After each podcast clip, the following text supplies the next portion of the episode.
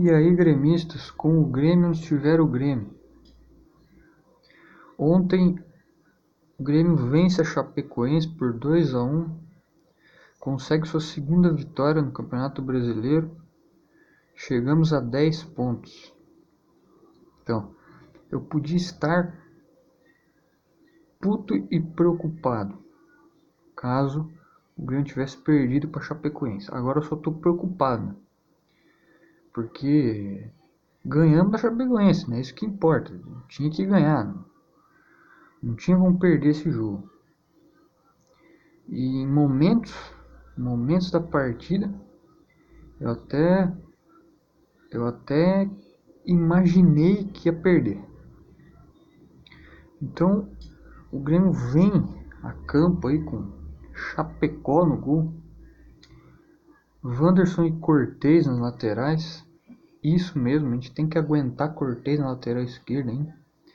Juan e Jeromel na zaga, Kahneman tá fora ainda. Darlan e Thiago Santos junto com Jean-Pierre no meio-campo. Douglas Costa, Alisson e o estreante da noite, Miguel Borja. Contratação colombiana. Hein? Então o jogo começa já numa palhaçada. Então o jogo já começa num nível de palhaçada assim que é absurdo. O primeiro ataque do jogo, a Chapecoense já faz um gol. Uma cagada do Juan.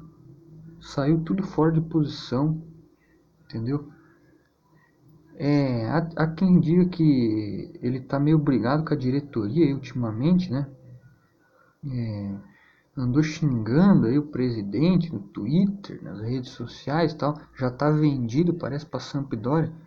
Então, jogador vendido é assim mesmo, o cara entra com a cabeça lá no, no não sei aonde, faz uma merda e o Grêmio toma um gol. Depois disso ele deu uma recuperada. Mas Juan não vai chegar nunca a nível de Jeromelta. Até porque está vendido. Então o Grêmio toma o primeiro gol, já aquela merda toda, né? Fala assim, puta que pariu, os caras vão perder pra Chapecoense. Não é possível os caras vão perder pra Chapecoense. Aí vai lá e, e num lance seguinte, cara, a defesa assim relapsa, entendeu? Fala de marcação, o Darlan marca, né? O Darlan não, não adianta. Eu falei que o Darlan não pode jogar de volante, ele tem que jogar de, de meia armador. E tá com Darlan Jean-Pierre. Um segundo ataque da Chapecoense que se não fosse o, o goleiro, se não é o Chapecó, dá um tapinha na bola, a Chapecoense faz 2 a 0 e o Grêmio ia estar tá liquidado. Ia estar tá derrotado. Já ia estar tá rebaixado, né?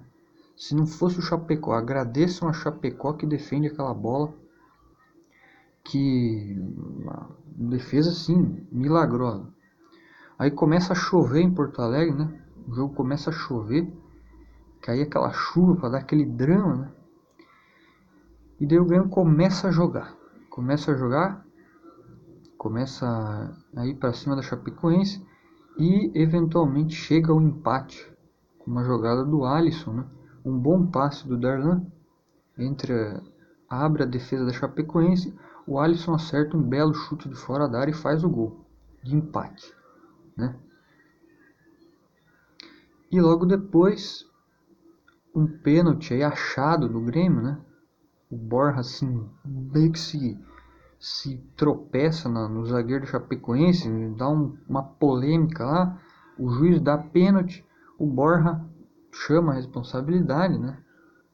E faz o gol, 2 a 1 um Grêmio é, vira o jogo, né?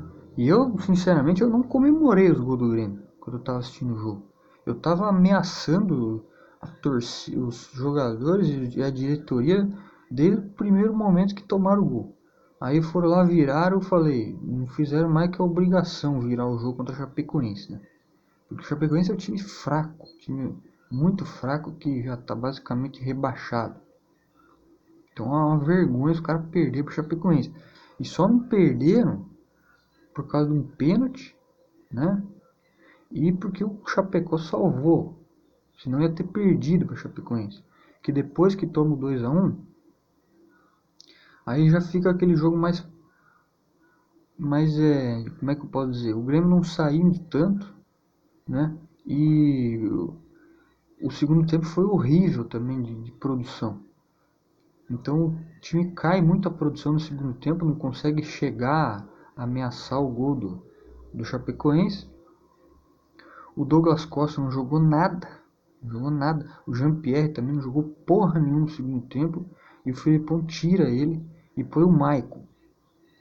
E tira o Douglas Costa e põe o Léo Pereira também, que também não jogou muito. Mas a partir do momento que o Jean-Pierre sai do, do Grêmio no segundo tempo e entra o Maicon, está voltando de lesão, olha bem, escuta bem o que eu estou falando, o Maicon. O Maicon entra no segundo tempo, o Grêmio melhora. Porque o Grêmio consegue chegar no gol.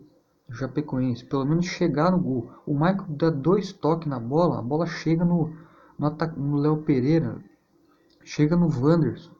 O Jean-Pierre não consegue armar o time, o Jean-Pierre não estava acertando um passe no segundo tempo. E quando ele tinha a bola, que ele tinha a chance de chegar na frente e deixar o time em condição de pegar um contra-ataque para matar o jogo, não, o cara errava o passe, o cara diminuía a velocidade.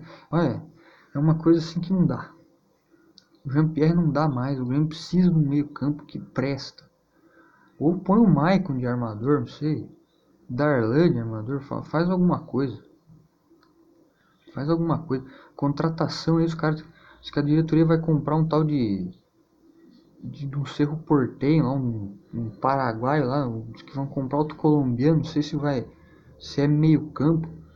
Mas pelo que eu tô vendo, lateral esquerdo não vai vir também, né? Os caras vão deixar o Cortez, vão ter que aguentar o Cortez na lateral esquerda. Até o final do ano.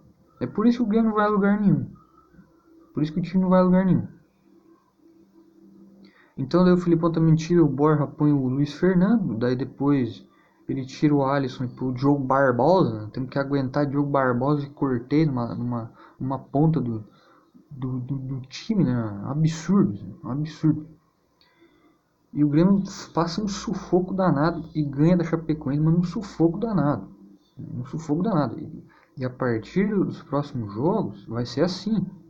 Vai ser assim, não vai, não vai ter jogo fácil, não. O Grêmio não vai ganhar de. de não vai humilhar os caras, não. Vai ser um sofrimento. Vai ser um sofrimento. Porque realmente o time ele tem um, um, uma condição, né? você tem o trabalho. O Filipão chega, né? O Filipão chega no Grêmio. Se o Thiago Santos tiver de treinador, nós ia perder esse jogo para o Chapecoense. Porque o Filipão tá tirando leite de pedra com esse time. E a diretoria não ajuda, a diretoria não traz gente, entendeu? Estão vendendo aí, parece que venderam o Matheus Henrique, né? Venderam o, o Pinares, venderam. Parece que vão vender o venderam aquele Léo Chu lá, né? Para os Estados Unidos. O Ferreirinha deu uma polêmica. Eu falei, eu falei que ele tinha sido vendido, né? Falaram que o, que o time tinha pagado a multa dele, mas parece que não pagou. Daí fechou a janela. O Ferreirinha não foi vendido. E o Filipão já xingou o Ferreirinha, né? Falou mal do Ferreirinha. Falou: oh, esse cara não vem treinar, não sei o que, não sei o que. Tudo caminha a dizer que o Ferreirinha já vai ser cortado do time, não sei. Vamos ver quando ele voltar de lesão. Né? E é isso aí, cara. A situação é preocupante. Ainda. Ganharam da Chapecoense, tudo bem, ganharam, né? Tinha que ganhar. Mas é, é, tá difícil, cara. Tá difícil. Ah, daí também botaram o Lucas Silva no segundo tempo, né? No lugar do Darlan, que não estava jogando muito bem no segundo tempo também. Então é isso. O Grêmio tá nesse nessa com esse time aí que que meu Deus do céu, eu quero ver quando pegar o São Paulo, né? Eu quero ver quando pegar o São Paulo ou o Flamengo na Copa do Brasil, né? Que o sorteio é Grêmio e Flamengo na Copa do Brasil. Nós estamos lascados. Estamos lascados e meio. Eu sei que o Grêmio tem tradição na Copa do Brasil, mas às vezes não é na tradição não ganha jogo.